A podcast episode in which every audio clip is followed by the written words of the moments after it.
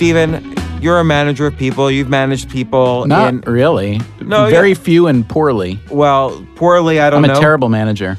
Well, then let's then this is a perfect question for you. I need it. I need answers. I don't need questions. so so you've been where have you been a manager? You've been a manager for your radio show at Freakonomics. How many people do you manage? Well, and I don't even really manage them because WNYC is the employer. But technically you're- Technically- you're, the top and they follow Yeah, yeah, but not as much as you might think because I'm not the employer. So, like, for instance, You're avoiding the question I'm about to ask, but go ahead. so I like to have total and complete, not control over people I work with, but like ability to really give them incentives at work. So, for instance, one thing that I have fought for in the past, where I had people who were kind of working for me, but they weren't my employees, was the ability to pay them extra, like give them bonuses. And it turns out that's really hard sometimes if their technical employer is a corporation especially if it's a union shop, for instance, where you know salary is a, a tricky issue. Yeah, So- because you're setting expectations that might get disappointed later, and it turns out, as you should know,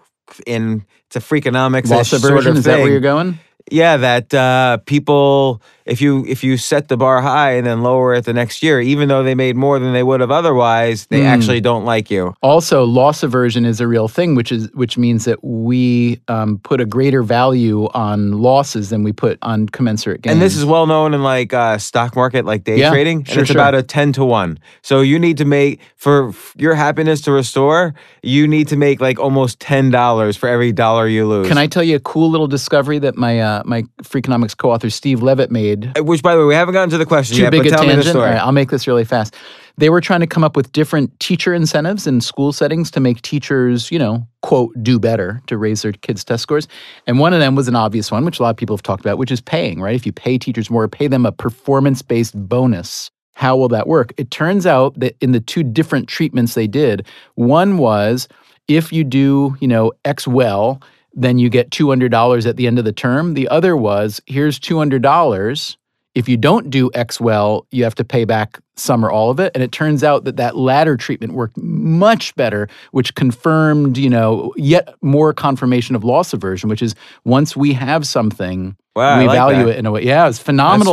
It was a great research breakthrough that I think anybody listening to this can really use, even for yourself. But you know, that's how um a lot of acquisitions happen of companies. So the way an acquisition structured is, let's say you have a company and someone buys it for I'm going to just make up a number, 10 million. Right. But they say 5 million you get up front, Right. 5 million if you stay here for 5 years. Right. Or if you stay for five years and if you perform Yeah. uh, along yeah, X you, you hit right. certain goals. Then people you know, uh, work I, for those it's goals. funny you bring that up because I know much less about that part of the business world than you do because you've been around that a lot. But I have friends on both sides of that equation and people I know. And it seems like I've never heard a happy story about the founder of the acquired company staying on.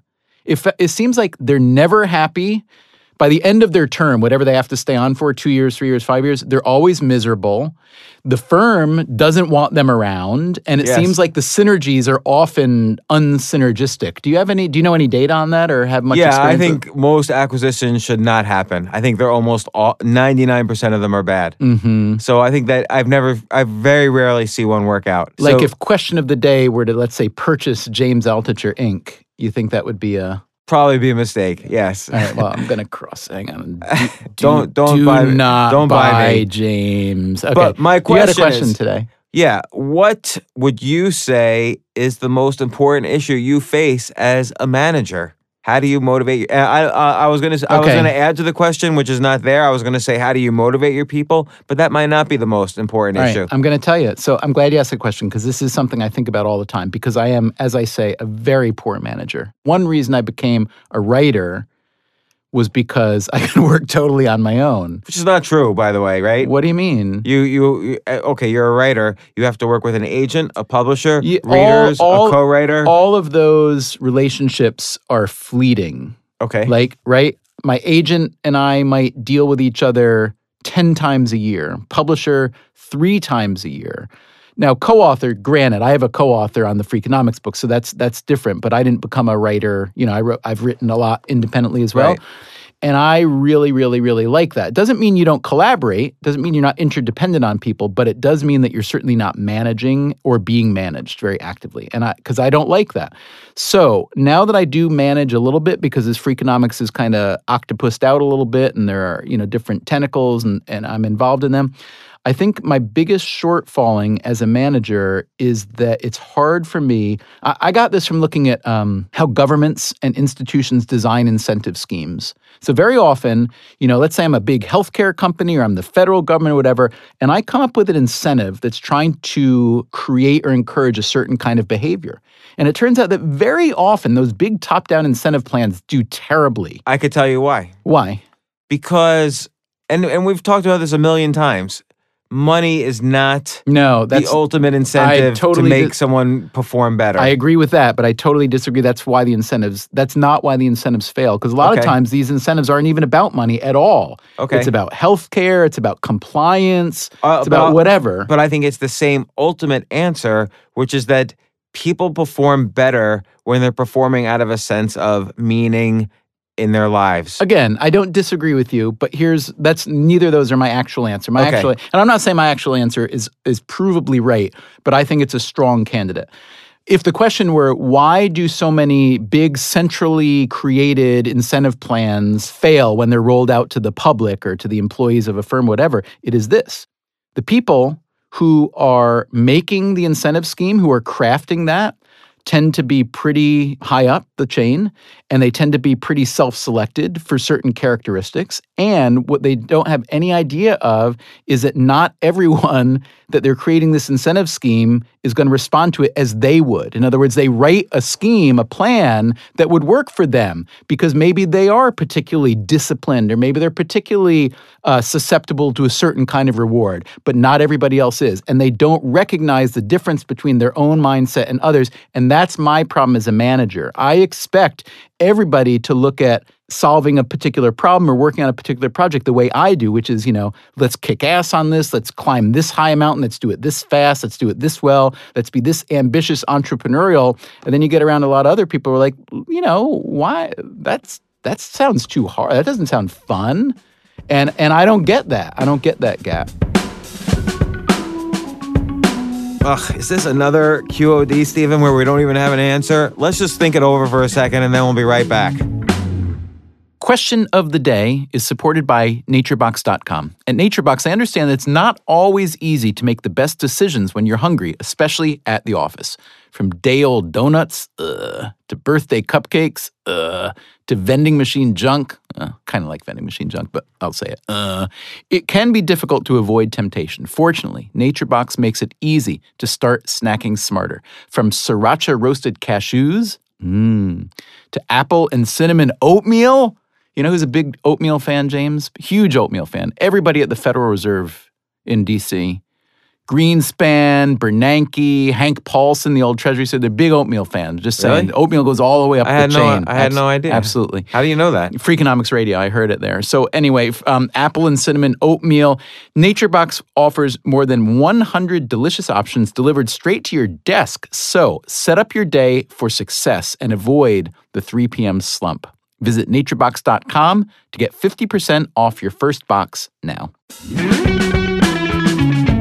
I understand, particularly since you're not the one, like for instance, with your radio show or, or whatever. And I don't mean to disparage Yeah. anyone. Uh, You're not the one hiring people, and so you can't fire people. Uh, but I think a critical thing for a manager is to have a vision or um, a, a sense of meaning in the project that you're doing, and to kind of infuse that vision on the employees, so they so that they do feel as strongly about to it get as them to share it, you mean? Yeah, Well, how do you do that? I think it's very difficult. I think you have to say, this is something we're doing that's going to improve the world.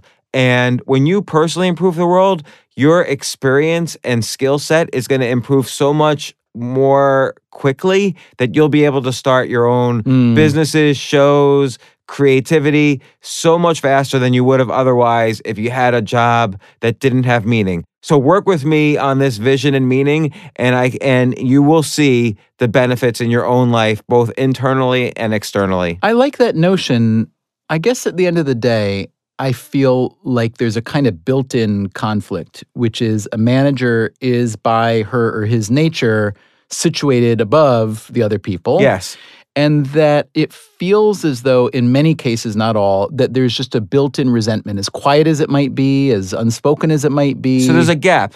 Yeah. There's like a, do you feel bad actually when you're telling someone to do something? You feel like uh, It doesn't come naturally. hate me? It doesn't come naturally to me at all. I'll tell Yeah. you that. Now, maybe it's it's, just because I grew up in an environment where you know I, I wasn't around a lot of people who did that and did it well. I, I do see people who do it really well. No, and I, Tony I, Soprano, by the way, does not do it well. Right. There's always a lot of resentment When he gives an order, everybody feels bad about it. you know, I find I'm not such a great manager. So recently, uh, about a year ago, I started a company, and you know what? I what was the first thing I did?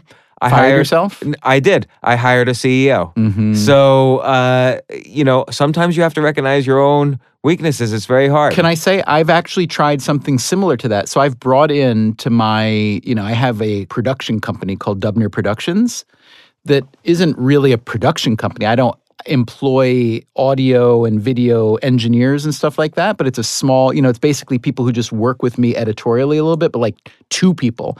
And I brought on someone recently who's at a very high editorial and experience and professional level um, to to do just that because um, I think it's really important to realize that just because you're pretty good at one element of your business, if there's another element that's kind of related but not really, there's not even a better than average chance that you're going to be really good at that one too. And that's, that's a really important to- concept. Yeah, you know, you see this a lot with. Uh, people who are in very kind of type A aggressive um, occupations where they've had to really beat the pack to get where they are, you know, and, and they feel like, well, because I'm a great uh, heart surgeon, of course I'm going to tell my accountant how to do my taxes because I'm way, way better at almost everybody than everything. I will tell you that is the single source of why I've lost the most amount of money ever is because I was Because you had a heart surgeon as an accountant? Eh, no, but because I was smart at one area of my life, so I thought I could be smart at another area of my life,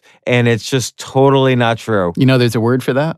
No, because I'm not that smart in other areas of my life, It's like called- vocabulary. It's called ultracrepidarianism. No That's- way. Yeah, way. Oh, spell it. um, U L ultra, T R A. U-L-T-R-A, crep, C-R-E-P, uh, diner, A-D-I-N, er, Ian, I-A-N-I-S-M. Ul- Wait. Ultracrepidarianism. Hold on a second. We're going to bring the producer onto the show. Nathan, did you Google that already? Is that a real word? Apparently, it is. Apparently, you say that with such little confidence. that ultra have What does it mean? The habit of giving opinions and advice on matters outside one's knowledge. Oh my God, this is a great cocktail party word. You're welcome. so I'm off to a cocktail party now. Enjoy. Talk to you later. All right.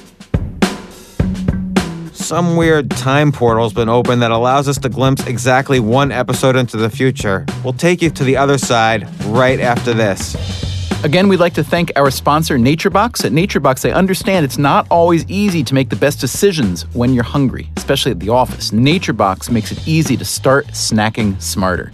From sriracha roasted cashews to apple and cinnamon oatmeal, NatureBox offers more than 100 delicious options delivered straight to your desk. So, set up your day for success and avoid the 3 p.m. slump. Visit naturebox.com to get 50% off your first box right now. Easy and satisfying. Again, visit naturebox.com to get 50% off your first box of beyond tasty, hand picked snacks sent directly to your doorstep. Next time on Question of the Day. Tell me five things that you think that you do much better than most people, and five things that you think you do much worse than most people. Okay, I'm much better at other people at losing massive amounts of money and destroying all my marriages and relationships and everything like that. I'm a, a, an extreme master at that. Question of the Day is produced and mixed by Nathan Rossborough with Allison Hockenberry.